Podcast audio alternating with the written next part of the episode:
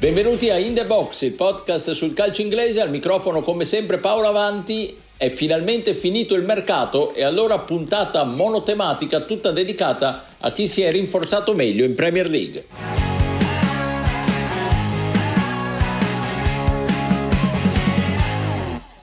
Erling, welcome to Manchester City. This Thank feels you. like a very significant moment in, in your career, given your age and stage, and I'm sure you had plenty of options from other very, very good clubs. So why Manchester City? Uh, first of all, my father, a little bit. Um, uh, I was born in England. I've been a City fan my whole life.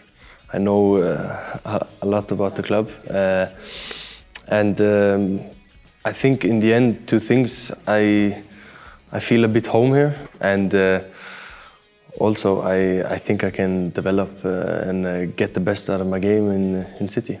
Era il 13 giugno quando con queste parole Erling Holland spiegava i motivi per cui aveva scelto di andare al Manchester City, principalmente per via di suo padre e del fatto che lui stesso è un grande tifoso del City. Sono passati mesi, quello del norvegese resta e lo sta dimostrando in campo l'acquisto top del mercato della Premier League, ma sono successe anche tante altre cose. Proviamo a fare un bilancio con i miei abituali compagni di viaggio, Stefano Cantalupi. Ciao Stefano. Ciao, bentrovati. E da Londra Pierluigi Giganti. Ciao Pierluigi. Ciao a tutti. Prima però di darvi la parola sentiamo un primo breve commento sul mercato inglese del nostro corrispondente da Londra, Davide Chinellato. Sarebbe facile dire che il Manchester City è la squadra che si è mossa meglio su questo mercato, visto che Haaland ha fatto 9 gol nelle prime 5 partite, un record, ha segnato da solo più gol lui di 15 delle 20 squadre di Premier Premier League, però credo che i migliori movimenti di mercato siano stati quelli dell'Arsenal, perché con uh, Gabriel Jesus e, Zinchenko i Gunners sono entrati in una nuova dimensione che li ha portati per esempio a vincere le prime cinque partite, ad essere l'unica capolista a punteggio pieno, ad essere nel mezzo della loro miglior partenza in 18 anni, una questione oltre che di talento enorme quello di Gabriel Jesus, magari un po' meno visibile quello di Zinchenko, però anche una questione di mentalità che i due giocatori hanno portato alla squadra. Ogni volta che un giocatore dei Gunners parla di Jesus non parla soltanto dei suoi gol o della sua creatività in campo, ma parla di come dia a tutta la squadra una spinta per migliorare, di come la sua costante voglia di, di essere un fattore in attacco spinga anche i compagni a salire di livello e questo è probabilmente quello di cui aveva bisogno a livello di mentalità eh, la squadra di Arteta. Lo stesso eh, tecnico dell'Arsenal ha riconosciuto quanto eh, l'impatto di Jesus si stia sentendo sulla squadra ben oltre i, i suoi gol. Trovo caotico il mercato dello United, onestamente. Sì, è vero che hanno preso i giocatori che voleva Van Gaal, però è anche vero che hanno speso più di 160 milioni di euro per Anthony e per Lisandro Martinez giocatore del mese secondo i tifosi in agosto, ma comunque due uomini di Van Gaal per Anthony a metà luglio l'Ajax aveva chiesto 50 milioni di euro, lo United aveva detto no, si era tirato momentaneamente indietro, salvo poi tornare dall'Ajax e eh, offrirne il doppio per portarsi a casa il brasiliano. Non è stata ovviamente risolta nemmeno la questione Cristiano Ronaldo. Ten Hag ha detto che è perfettamente a bordo eh, del, del, progetto United almeno fino a gennaio, però andrà capito quanto Ronaldo sia, abbia accettato di far parte del progetto United e quanto soprattutto accetterà di non essere eh, la colonna portante del progetto United, perché questa è l'altra faccia della medaglia, cioè Ronaldo rimane a Old Trafford, ma rimane come giocatore che eh, fa parte della squadra, una delle alternative di Ten Hag in attacco, ma non la prima alternativa. Il Chelsea ha fatto un mercato da record, eh, oltre 300 milioni di euro spesi Nessuna squadra mai nella storia, secondo i dettagli che ho trovato, aveva speso così tanto. Resta il dubbio se si è veramente rinforzato oppure no, nel senso manca ancora qualcosa, soprattutto a centrocampo, eppure il Chelsea è la squadra che ha speso più soldi di tutti. Vorrei fare una menzione d'onore per il West Ham, a 60 milioni, ovviamente record di franchigia, poi Scamacca Emerson per uh, trasformare gli Hammers nella squadra più italiana della, della, Premier League. È evidente che ci stanno provando. Mi sono piaciute molto le parole di Moyes eh, nelle ultime due occasioni in cui l'ho sentito, di come abbia sottolineato quanto il West Ham stia cercando di fare un salto di mentalità, quanto eh, in due anni e mezzo si è passato dal comprare giocatori per non retrocedere a comprare giocatori come Scamacca e Paquetà, con cui costruire una squadra da top 4, con cui costruire una squadra per cui fare tanta strada in Europa, seppur in Conference League. E poi il Newcastle con Isaac subito in gol alla prima, anche se il Newcastle ha, ha, ha perso contro il Liverpool, potrebbe essere l'inizio di qualcosa di importante. Allora, Stefano e Pierluigi, voi mi avete indicato tre squadre a testa, Pierluigi le tre che secondo te sono state le migliori sul mercato, eh, Stefano le tre su cui fare un focus perché sono stati diciamo i mercati più interessanti anche se non i migliori. Partirei da te Stefano con il Manchester United. Sì, diciamo che è cambiato tutto nelle, nell'ultima settimana o comunque nel, negli ultimi giorni. Eh, l'acquisto di Anthony sicuramente rivoluziona un po' quello che era stato il mercato dello United, come già quello di Casemiro aveva cambiato un po' la prospettiva, perché fino a quel momento erano stati presi Christian Eriksen sostanzialmente gratuito, a sinistra in difesa Malassia e il Lisandro Martinez come difensore centrale sul quale diciamo che la giuria è ancora riunita perché ha fatto male le prime partite e molto bene per esempio con Liverpool quindi eh, questa era un po' la faccia dello United che aveva perso Pogba, Cavani insomma che stava cercando di rinnovare ma avevamo detto più volte che non, non, riuscivamo a capire dove volesse andare a parare il mercato dello United. Ecco, con Casemiro ed Anthony le cose sono molto più chiare. Casemiro nel settore quello peggiore dello United di centrocampo che è sempre stato quello in cui Red Davis stanno facendo più fatica. Non è forse un uomo d'ordine, anzi no, assolutamente non è quella la sua caratteristica, però è uno che ha vinto Champions su Champions da protagonista e comunque insomma un contributo di classe e di talento lo può dare. Anthony di talento, ecco parlando di talento, è il giocatore che lo può dare maggiormente, quindi a maggior ragione, visto il big spending dello United, visto l'allenatore nuovo, vista la partenza disastrosa e poi invece un paio di vittorie importanti, occorrerà tempo per capire se questo tipo di investimento massiccio dello United avrà eh, fatto svoltare le prospettive di questa stagione che secondo me deve essere quella del ritorno in Champions con una concorrenza agguerritissima però insomma ancora fuori dalla Champions non sarebbe minimamente accettabile per una squadra come lo United. E invece Pierluigi tu ci parli della capolista lanciatissima l'Arsenal che si è mosso veramente bene sì, l'Arsenal sembra che a forza di inserire pezzi di City abbiano anche mutuato la mentalità vincente del, della squadra di Guardiola e direi che le due recenti vittorie con fatica ma con tanta grinta contro Fulham e Aston Villa ne sono la prova lampante. Comunque parlando di mercato, eh, dicevo del, de, dei pezzi del City, ovviamente oltre ad Arteta che nel City come allenatore è cresciuto, gli arrivi di Gabriel eh, Jesus e Zinchenko sono forse ancora più importanti di quanto non potrebbero sembrare perché il brasiliano ha dato nuova linfa all'attacco dell'Arsenal e al di là delle sue cifre che sono comunque importanti, secondo me sono i suoi movimenti che tengono costantemente in apprensione le difese avversarie, che sono davvero diciamo il tocco nuovo che c'è nella squadra di Arteta e poi il fatto che comunque lui lotta su ogni pallone fino all'ultimo secondo. E poi Zinchenko. Zinchenko è un giocatore che intanto è bravo nelle due fasi ma poi si trova molto bene con Granit Xhaka e molto spesso, giocando lui principalmente sulla corsia di sinistra, capita di vederlo accentrare con lo svizzero che si defila eh, appunto sulla fascia e in pratica Zinchenko mi ricorda molto quello che fa Canseo nel City, cioè un playmaker aggiunto e questo secondo me è molto importante per uh, l'Arsenal, soprattutto nelle partite in cui dovesse mancare ancora Thomas Partey in mezzo a, al campo un giocatore come Zinchenko sicuramente è utile. E poi c'è un altro acquisto che sulla carta non è un vero acquisto perché è un giocatore che è tornato alla base dopo i prestiti al Saint-Etienne, al Nice e al, Marsiglia. Sto parlando di Saliba, o Saliba eh, per il quale c'è già un eh, coro sulle note di tequila che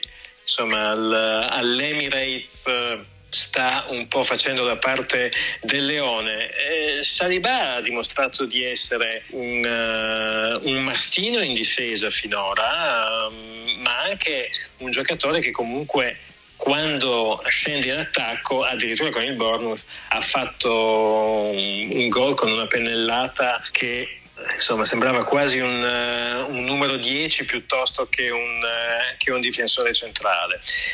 non è ancora finita qui perché l'Arsenal secondo me ha fatto anche due colpi importanti in proiezione futura, Vieira e Marquinhos e soprattutto il portoghese è un centrocampista molto promettente, non si è ancora visto nella prima squadra, però eh, ha giocato con eh, la formazione primavera e ha fatto molto bene. E poi l'ultima cosa che non è da poco, Arteta si è liberato di ingaggi importanti, ma di giocatori il cui rendimento era stato molto questionabile. Pepe direi che è il re di questa categoria, ma non è l'unico perché ci sono Gendouzi, Nuno Tavares, Torreira e Pablo Marì. Quindi assolutamente Arsenal promosso a pieni voti nel mercato, ovviamente il, il, primo posto bisogna andare con i piedi di piombo perché ci saranno partite più importanti, ma eh, secondo me i Gunners sono assolutamente una squadra che deve arrivare in Champions quest'anno. E sono, cominciano a essere un po' tante le squadre che devono andare in Champions, tra queste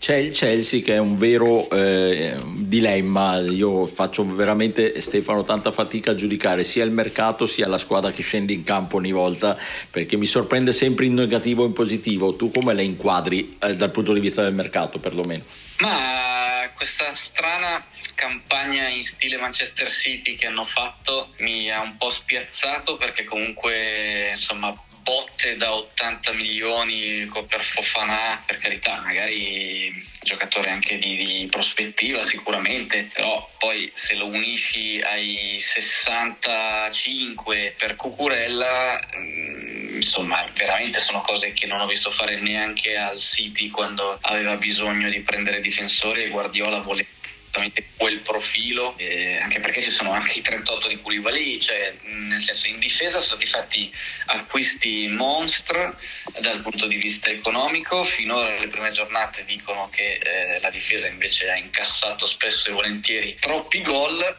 e diamo il tempo insomma di assestarsi a ai giocatori nuovi. Tuchel quando arrivò fece della difesa il punto forte per svoltare rispetto all'era Lampard, gli andò poi strabene fino alla vittoria della Champions. Eh, da lì in poi però mi sembra che si sia un po' perso il filo dal punto di vista difensivo per il Chelsea, poi anche Cucurella è uno di quei giocatori che insomma il Chelsea comunque spende 65 milioni per un terzino sinistro e ha in rosa Chilwell e Alonso. È vero che Alonso è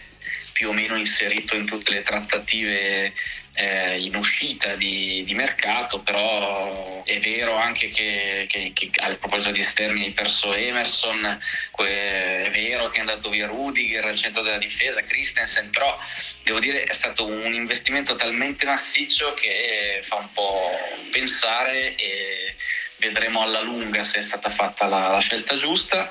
In attacco si è deciso di rinunciare a Timo Werner che tutto sommato non si è mai particolarmente ambientato, fino in fondo almeno, e, e a maggior ragione anche Lukaku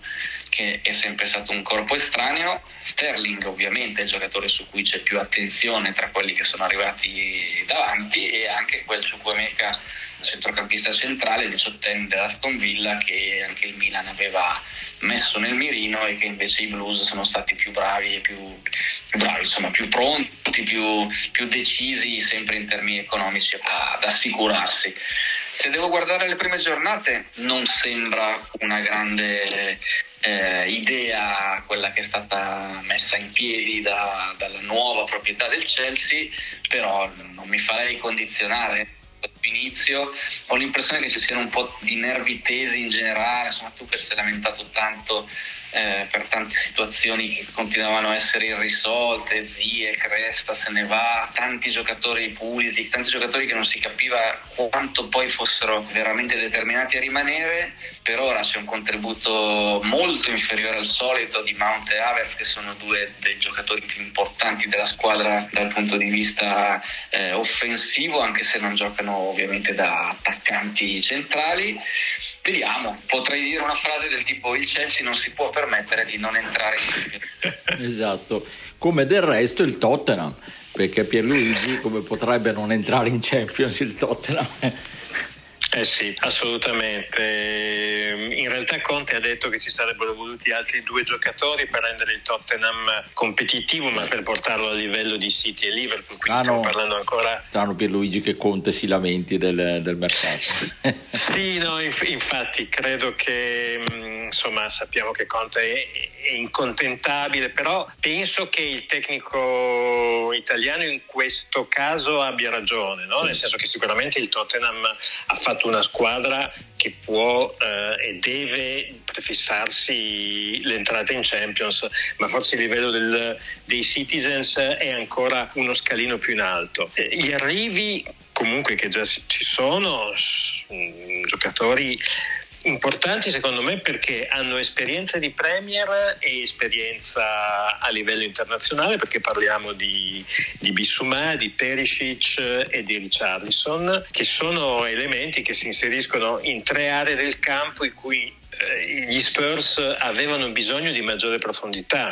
in particolare il brasiliano che può giocare su tutto il fronte d'attacco è un giocatore che può dare respiro a Kane e a Son che non possono giocare 90 minuti per le 38 partite di campionato e poi anche per le coppe nazionali e, e internazionali. Però eh, non ci sono solo questi tre elementi, perché sulle fasce, secondo me, hanno pescato due giovani che potrebbero garantire davvero parecchi anni tranquilli in quelle zone del campo, perché sono Spence a destra e Udoghie dalla parte opposta. È vero che il, il, giocatore dell'Udinese rimarrà ancora per sei mesi con i friulani, però sicuramente a me è un giocatore che piace tantissimo e credo che sia utile tenendo anche in considerazione che Perisic ovviamente va verso gli anni in cui andrà a terminare la sua carriera. Devo dire che, e qui mi ricollego a quello che diceva Conte, ehm, secondo me un grosso dubbio rimane nel cuore della difesa, perché è arrivato l'Anglais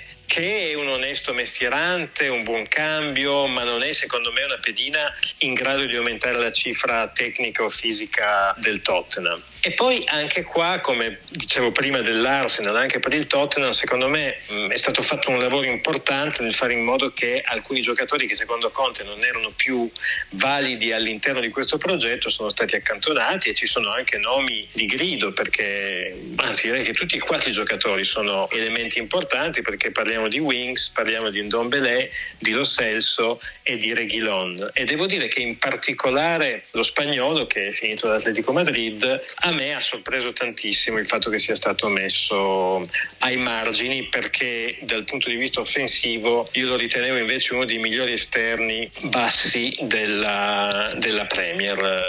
Poi siamo d'accordo che nella fase difensiva non è un mostro, però insomma aveva altre, altre, caratteristiche. Quindi anche il Tottenham nelle 20 squadre che andranno in Champions. esatto, esatto. Va bene, io chiudo questo, il discorso riguardante le big solo con una nota su Manchester City e Liverpool che a mio avviso continuano a essere le più forti nonostante l'avvio un po' stentato del Liverpool e hanno fatto anche un mercato pazzesco in primis il Manchester City che ha preso il miglior attaccante che c'è in circolazione che sta dimostrando che Guardiola può giocare anche con un vero 9 secondo me temo che con Holland non ce ne sia proprio per nessuno nemmeno per il Liverpool che il Manchester City vincerà in carrozza. Però non dimentichiamoci Nunez come grandissimo acquisto anche del Liverpool che adesso ha dei problemi ce ne affronteremo l'argomento Liverpool sicuramente nelle prossime puntate ma secondo me ne verrà fuori Chiudiamo il discorso big e Stefano parliamo di una squadra cara per Luigi, ma ne parli tu, che è il Brentford. Eh sì, infatti rubo a Pierre questo focus che avrebbe fatto sicuramente volentieri e invece lo faccio io, ma più che altro volevo cambiare un po' dimensione per vedere anche cosa hanno fatto le, le altre squadre e soprattutto quelle che hanno una politica di acquisto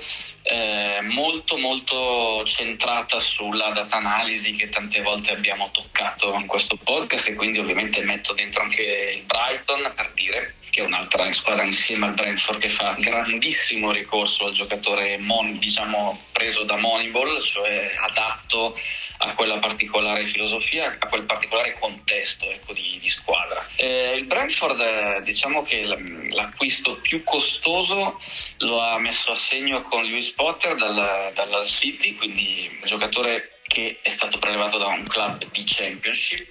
per 19 milioni. Poi ha fatto un po' la spesa in Italia prendendo alcuni giocatori che secondo me in Serie A hanno fatto vedere buone cose. Uno è Aronichi del Bologna, anche lì spendendo parecchio e ha fatto un investimento anche per Damsdorf che eh, a Genova purtroppo è stato frenato da tantissimi infortuni, alcuni anche piuttosto gravucci, però gli inglesi se lo ricordano bene perché li ha spaventati mica male in Inghilterra Danimarca segnando quel famoso gol su punizione. Secondo me grandissimo talento, il problema è capire se già eh, aveva fatto fatica diciamo, a restare integro in Serie A dove i ritmi non sono sempre proprio eh, quelli che vedi in Premier League, quindi in Inghilterra dobbiamo vedere. Poi è arrivato anche Stracoscia che portiere comunque che alla Lazio parecchie volte ha fatto cose buone, altre volte qualche papera, però insomma ci, secondo me è un portiere che ci può stare in Premier League e hanno unito anche Ben Mee eh, che veniva gratuito diciamo dal Barley e che secondo me in difesa dà qualche cosa. Hanno perso ovviamente Eriksen che però eh, diciamo ha guardato il Brentford battere 4-0 il suo Manchester United, hanno perso Forst e in generale mi sembra comunque di nuovo una squadra costruita eh, nella maniera giusta per non soffrire per la salvezza e magari riuscire a fare anche qualcosa di più, anche se ovviamente non so se riuscirà a essere una delle 20 squadre di Champions, ma eh, temo neanche di Europa League, però dovrebbe garantirsi un campionato discretamente tranquillo, se non altro togliersi altre soddisfazioni dopo quelle che già in questa fase iniziale si è tolto. Tiro dentro anche il Brighton nel discorso per dire che secondo me hanno fatto la solita campagna acquisti molto oculata e anche per dire che poi giocatori come Cucurella che potrebbero anche essere dei buoni giocatori, secondo me io non andrei mai a strapagare un giocatore che viene dal Brighton tanto per capirci eh, perché potrebbe aver reso così tanto anche perché era inserito nel contesto perfetto per lui. Non è detto che in una squadra più forte anche renda allo stesso modo. Sì. Quest'anno diciamo i giocatori che sono arrivati a Brighton ammetto l'ignoranza, conoscevo poco o nulla ad Ingra del North Shetland e anche Julio Enciso del Libertad paraguayano, eh, uno nella seconda punta Enciso e Ingra invece alla sinistra. E invece avevo visto, e come me credo tanti altri, Stupignan, che è il, il terzino sinistro naturalizzato spagnolo, ecuadoriano naturalizzato spagnolo, è stato il colpo più importante diciamo in termini economici e il Brighton ha già fatto vedere insomma al di là dell'ultimo passo falso ha già fatto vedere che sarà di nuovo una squadra complicata per tutti, non a caso sia Brentford che Brighton hanno maltrattato il Manchester United che si starà anche riprendendo, ma all'inizio nel totale caos disorganizzato che proponeva contro due squadre quadrate e quei giocatori giusti ha preso le sue belle mazzate, ma non di meno potrebbe andare in Champions League. Esatto. Io e Pierluigi abbiamo assistito recentemente alla vittoria del Brighton al London, all'orrido London Stadium contro il West Ham. Devo dire che io personalmente sono rimasto veramente entusiasta. Visto dal vivo, poi il Brighton colpisce veramente tantissimo. Giocano davvero, davvero bene. E sono d'accordo che eh, i giocatori lì funzionano perché c'è un sistema di gioco che li fa rendere al meglio. Quindi grandi applausi a Potter che è veramente un grandissimo allenatore. A proposito di grandi allenatori e a proposito di squadre costruite con intelligenza, Pierluigi parliamo del Newcastle. Eh sì, perché mh, un po' tutti temevamo che il Newcastle a seguito dell'arrivo degli investitori arabi eh, potesse spendere in maniera scriteriata, no? invece mi è sembrato che nonostante mh, quando c'è di mezzo il Newcastle, gli altri club, i giocatori, gli agenti, tutti provino a inserire in ogni trattativa la cosiddetta Newcastle tax, no? però ciò nonostante mi sembra che si siano comportati abbastanza bene, nel senso che hanno speso tanto, però a mio avviso non esageratamente tanto. In particolare hanno preso due elementi del calibro di Botman e di Isaac, che sono tutti e due giocatori giovani, che sono veramente curioso di vedere come verranno plasmati dalla mano esperta di Howe. L'olandese ha già fatto vedere buone cose in questo primo scorcio di Premier e lo svedese, insomma, adesso registriamo proprio dopo la partita di Liverpool, eh, insomma, ha giocato 60 minuti, ha fatto un gol, gli hanno annullato un altro sul filo del fuorigioco, mi sembra che meglio di così non potesse incominciare. Eh, lui non è probabilmente una punta da 20 reti a stagione o perlomeno non lo è ancora, però è un giocatore moderno, bravo senza palla, che sa svariare anche se è decisamente una prima punta. E soprattutto ha 22 anni, quindi ha margini di miglioramento incalcolabili. E poi è arrivato anche Pope che a mio avviso è uno dei migliori portieri inglesi e secondo me dovrebbe essere il numero due della selezione eh, di Southgate dietro Henderson e qui probabilmente mi attirerò gli strali dei tifosi dell'Everton per avere agilmente sorvolato sul nome di Pickford. Io sono d'accordo con Comunque, te Pierluigi. Bene,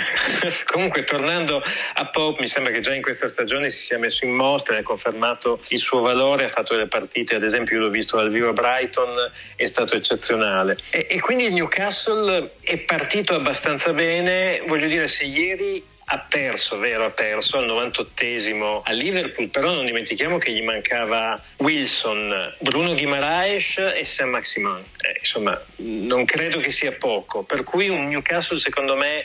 con tutto l'organico a disposizione, io penso che sia assolutamente una squadra che arrivi a ridosso del Manchester United, non dico in Champions, quindi non è nelle 20, ma posizione europea senza dubbio. Sono d'accordo, vi ho risparmiato la battuta sull'infallibilità di Pop e niente, vediamo come proseguirà il campionato delle Gazze. Bene, vi ringrazio, ottimo bilancio del mercato della Premier League, adesso posso confessare il mio odio per il mercato, finalmente si parlerà almeno per qualche mese solo di calcio giocato. grazie a Stefano Cantalupi, ciao Stefano. Ciao, alla prossima. E grazie al londinese Pierluigi Giganti, ciao Pierluigi. Ciao, ciao a tutti, alla settimana prossima.